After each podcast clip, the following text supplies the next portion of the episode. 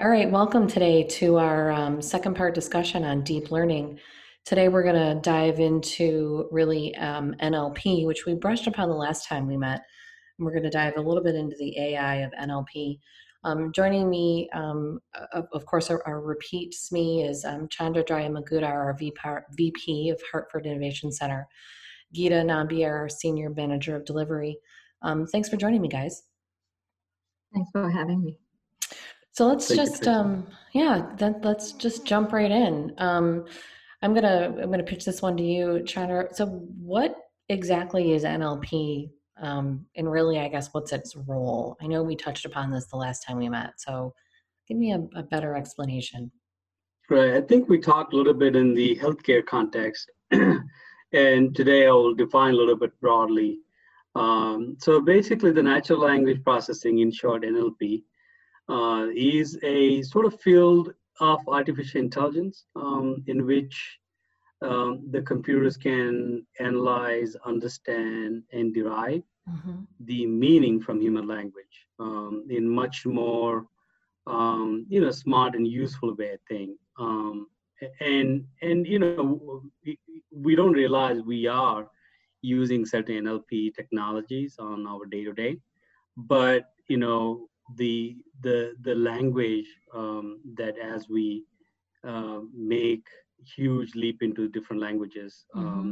the developers can organize and and structure knowledge to perform such tasks right so you know for example um, as we speak a language um, there is certain summarization happens translation there's entity recognition um, relationship extraction within the language uh, sentences so basically, you know, the the we we teach computers to to do that uh, in in in a much more efficient way as the humans do. Do you, when you say meaning, are, are you talking about like understanding like tone of voice or a certain like? Can you elaborate on that a little bit for yeah, me? Absolutely. So, for example, let's take an example of the sentiment analysis, right? Okay.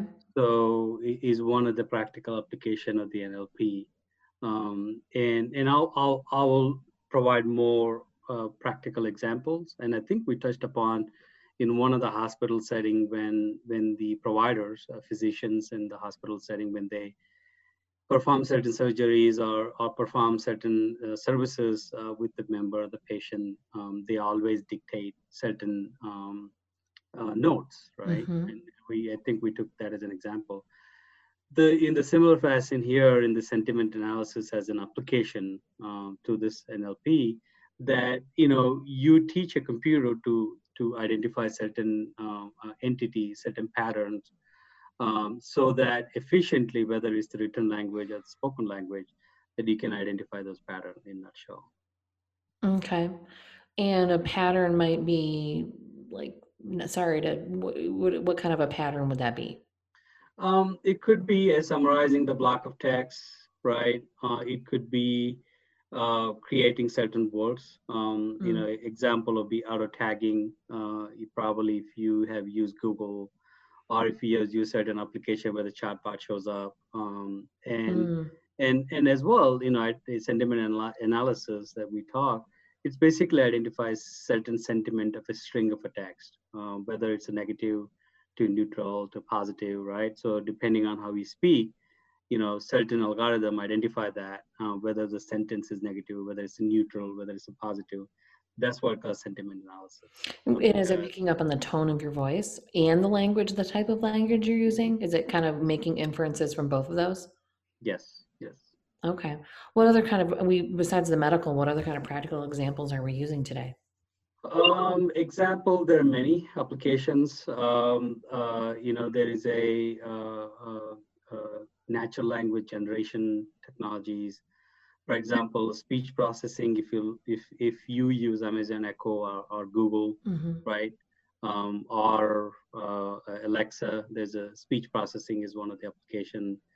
Um, there is a topic segmentations, information retrieval, or you know, for example, Google search um, if you have used Google, the uh, the language translation, whether to English to Spanish, Spanish to English, and so on and so mm. forth. Another great uh, example um, as well, the mining the data in the biomedical field. um, a lot of the biomedical researcher uh, can glean insight uh, from massive databases, right? You know, Mhm. if you're doing some research, you know, um, the text mining is another example where NLP can be very, very useful.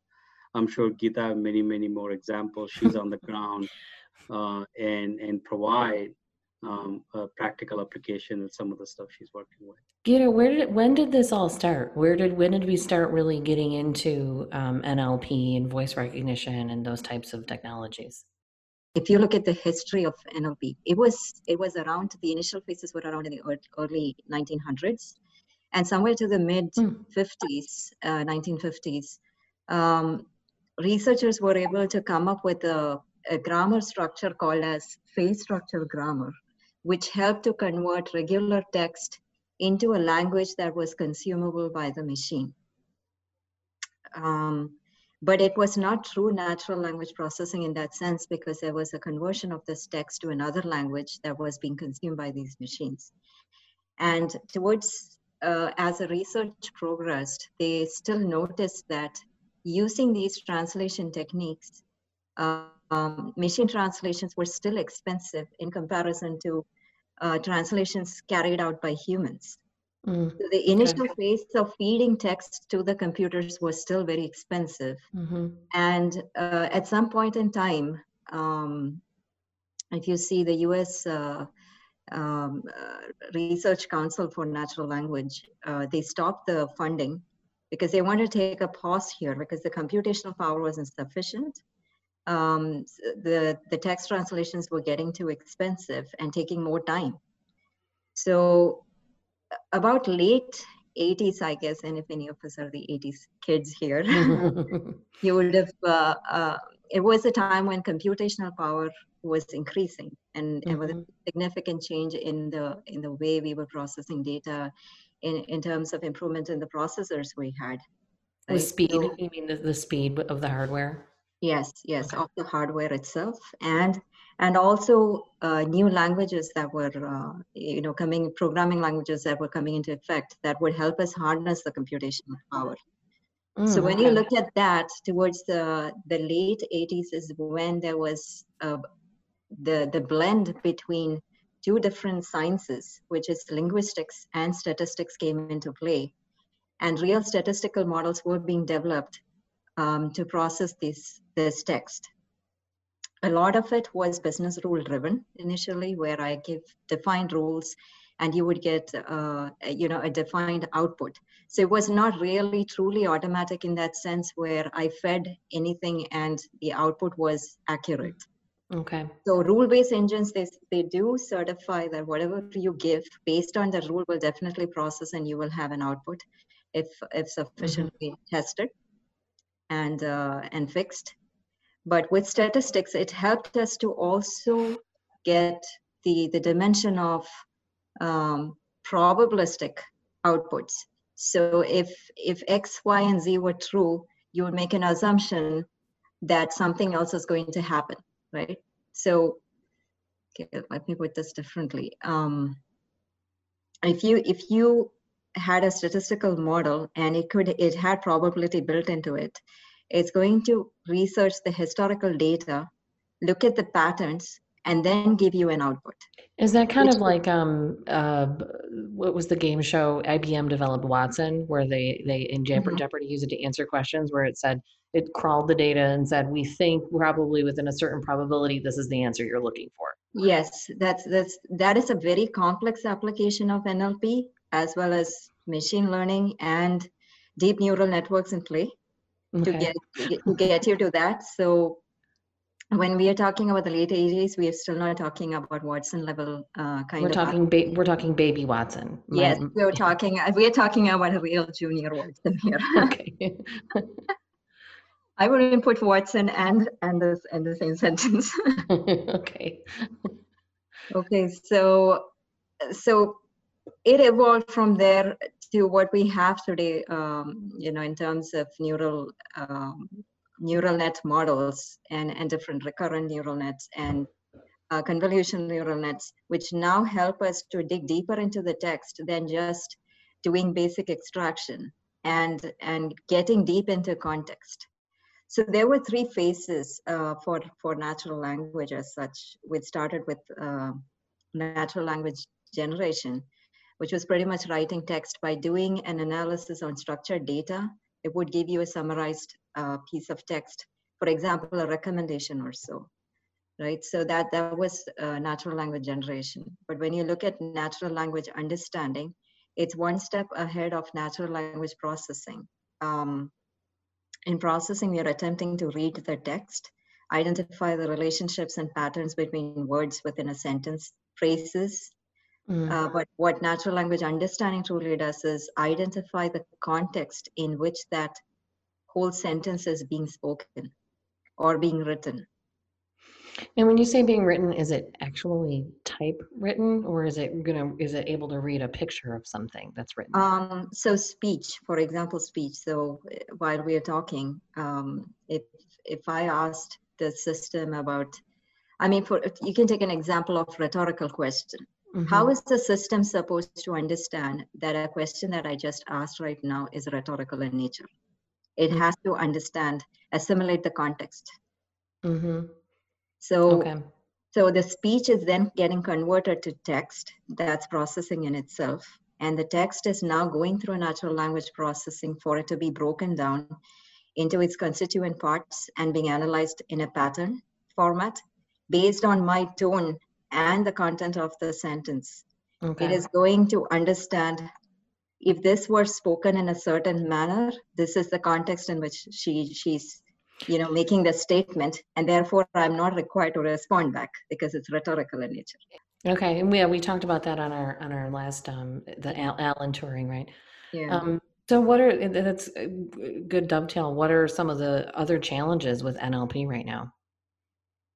So um if you look at nlp it's is breaking down uh, any language. Um, let's let's not go into the semantics or syntax of a specific language. So it's it's irrespective of which language it is just breaking it down into shorter um, basic parts.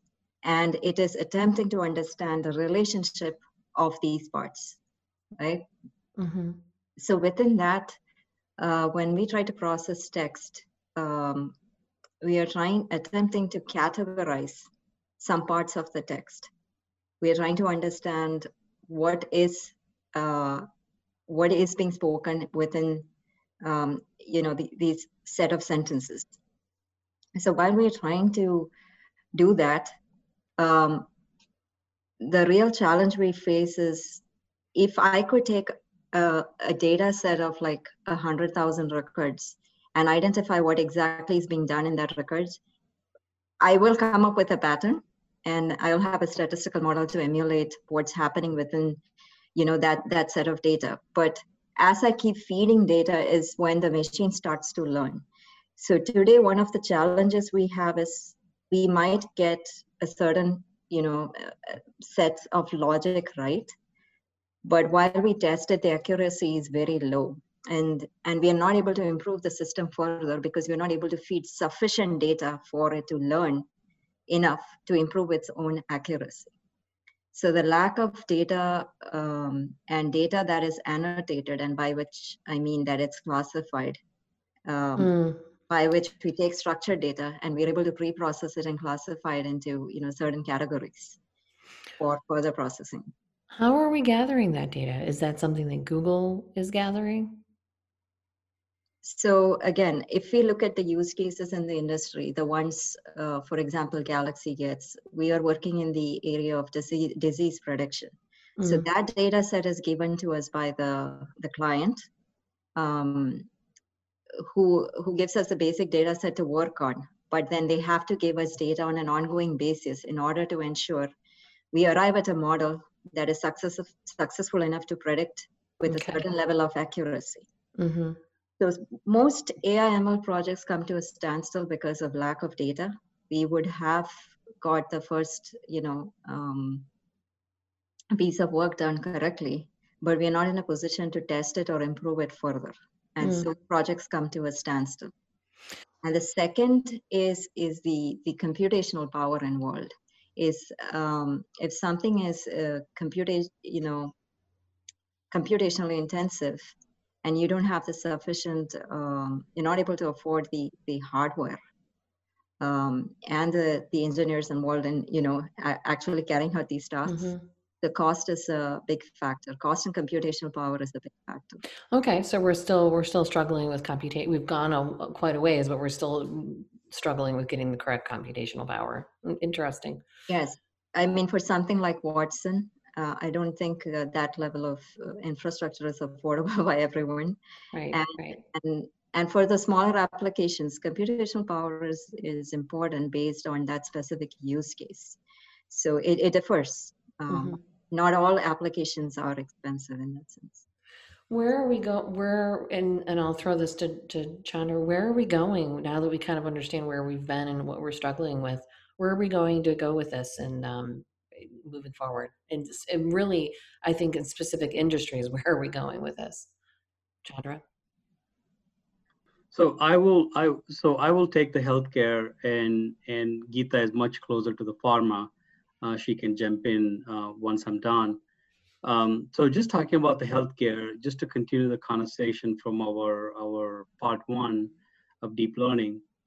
Today, the NLP is already playing a big role. Um, we have multiple EHR systems. Uh, a lot of the hospitals today struggle to, to integrate some of these EHR, um, the electronic health records. Um, and there are issues. Uh, and I think the, the clinical documentation side of the NLP will have a big, big impact in coming days.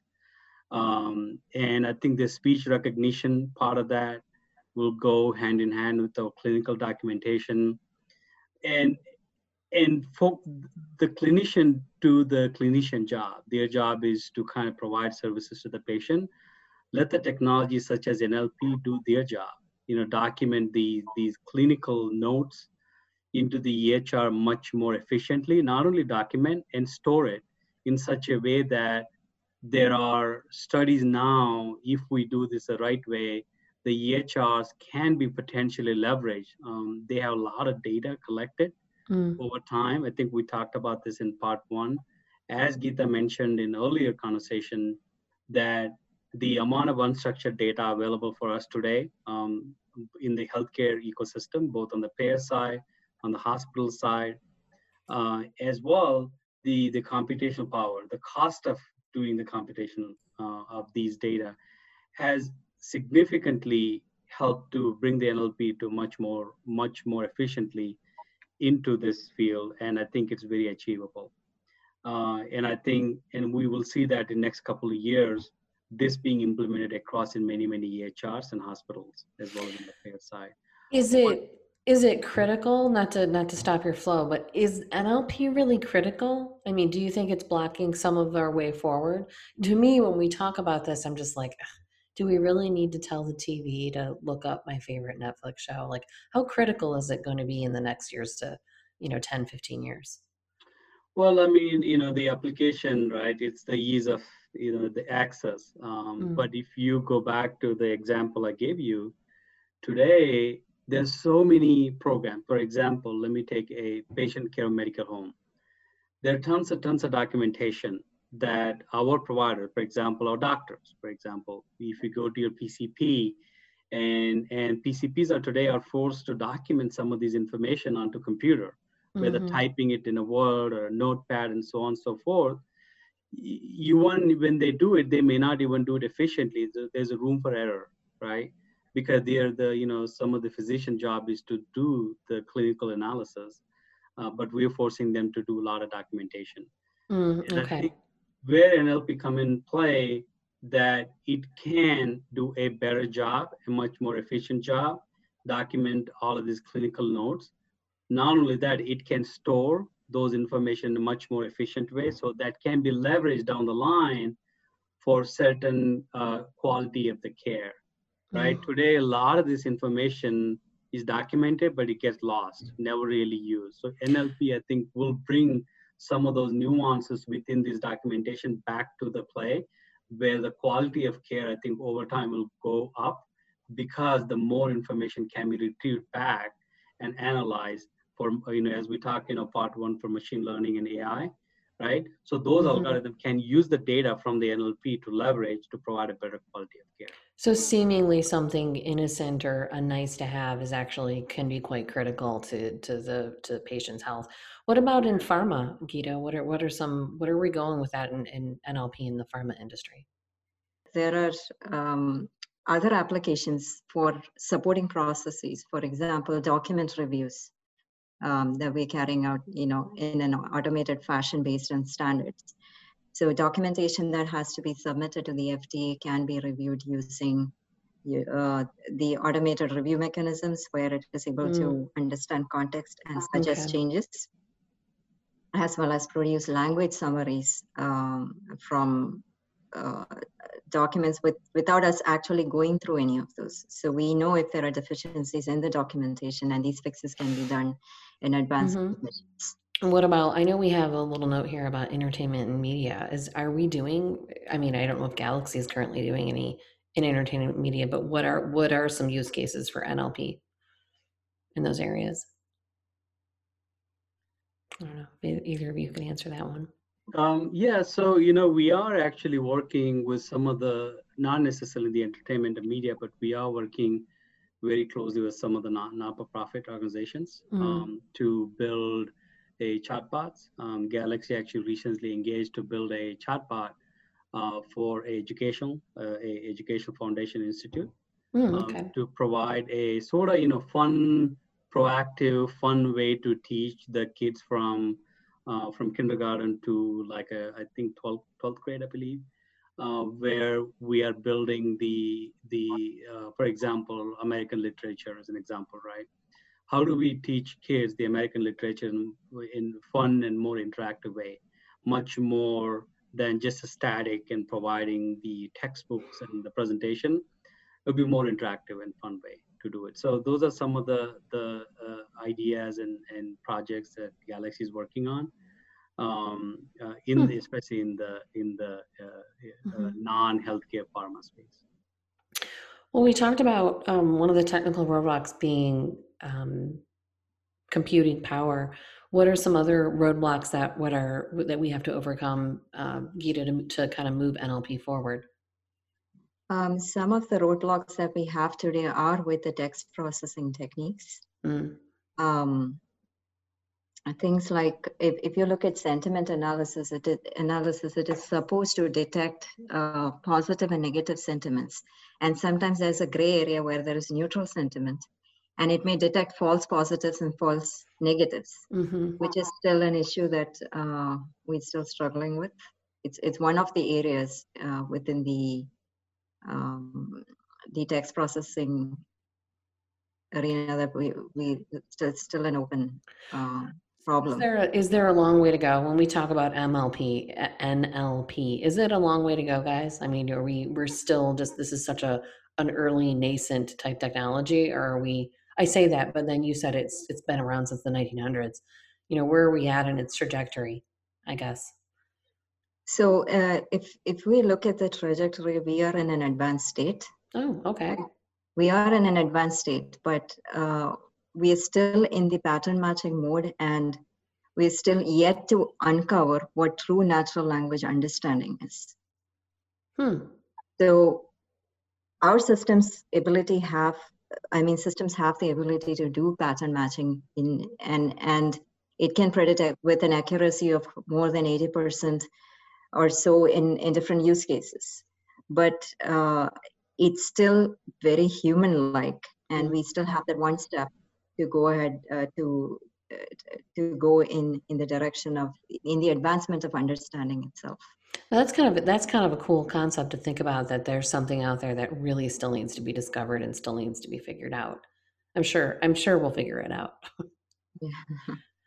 Um, do we have any? I know we we had a note here to talk about some business cases solved or unsolved. What are some truly interesting business cases that are left unsolved that we're you know still trying to move forward? Yeah, so if I can add one Um, one other, uh, you know, it goes to the you know the constraints and the some of the use cases still out there. To add to what Geeta said, and I think it's the, the we have made a big leap. I think in NLP, and knowingly unknowingly today we are using certain tools whether mm-hmm. it's the google search from to the the language language uh, translation to some of the speech recognition in our uh, home devices whether it's the alexa or, or uh, google voice right so we are using certain technologies today but i think the the challenges of the adoption for the natural language is going to be the is the cost right it's the cost of of doing this versus collecting the data set. If if the if the data set is not accurate uh, and i think it, it, the adoption of the nlp will slow down. And and the cost of identifying and managing and preparing this mm. data set uh, to feed back into the the system where the the this information can be much more accurate to feed it back to the to the to the consumer or the user. Uh, but but I think you know the progress we have made so far is significant. I think there's a bright future where we're going. A lot of the use cases will be solved using this, but there may be some use mm-hmm. cases may or may not be cost efficient uh, or cost effective to solve those business cases. Um, I think that's that intersection will be very interesting, which will get solved and which which we will not be solved using NLP as as a, a, subset of, of deep learning or a tool of deep learning is this prob is this a key part of moving deep learning forward you know kind of circling back to our main mm-hmm. topic i think so absolutely i mean mm-hmm. Geeta can add to it but i think as we dive deep into the the machine learning um, in the the ai space including nlp there will be some constraints. Um, that is the you know the the cost versus innovation, um, how efficient can be if we invest certain uh, software technologies. Um, and I think that cost benefit analysis will continue to drive all of these use cases, right? And you know, at some point we compromise and, and continue to do what we do the way we do. But some business cases you know the cost benefit cost benefit analysis will tell us that it's a, there's a better way there's more innovative way to do this than what we do today. Mm-hmm. well and that's kind of that's probably where we got where we are today. I mean at the end of the day that's where automation came in and there's a better way than having people re- redundantly do these activities and it, it really pushed it really pushed the uh, the fourth uh, industrial revolution forward. So, like like um, example, right? I, I, would like to give one example on that, Tracy. What he just said. Today, you know, probably you guys know this prior auth, right? When you go to a surgery, that you have to get a, a note or, or mm-hmm. approval from your provider, insurance company. Today, 90% mm-hmm. percent mm hmm of the prior auth is is manual. Literally, the providers or hospitals or doctors they call the provider, the payer, insurance company. Hey, can we have this? Right? So simple. If the NLP can be implemented in this space to recognize certain contracts, uh, recognize certain uh, language that is written for the prior auth for those products and the benefit, right? We, within those mm-hmm. customer policy, it could it could it could be one of the immediate. I know there are a lot of progress being made in this space. That is an example, right? Where NLP can truly solve, save lives, right? Sometimes we lose mm-hmm. life because we're waiting for the prior auth. But truly mm-hmm. NLP can, you know, the, the help saving lives if some of these can be implemented in, very quickly in this space. Um, hmm. You know. And it's, it's, it's honestly, it's one of, in talking to you guys, it, it sounds like, you know, like I said, jokingly, do, how much do we really need, you know, NLP and to be able to, but it sounds like it really is going to be the next frontier to moving some of our deep learning and AI and, and probably provide a lot more benefits than we even realize as, as humans. It can provide a lot more benefits than uh, we even know at this time. Um, well, with that, I know we're reaching upon the the 40 minute mark. Um, I'll I'll go ahead and close the call unless either of you have any other any other questions or or um, topics you'd like to broach. No, it's a great conversation. Thank you, uh, Tracy and great. Geeta, for, for your time. Thanks, Geeta. Thanks, Chandra. I appreciate your time.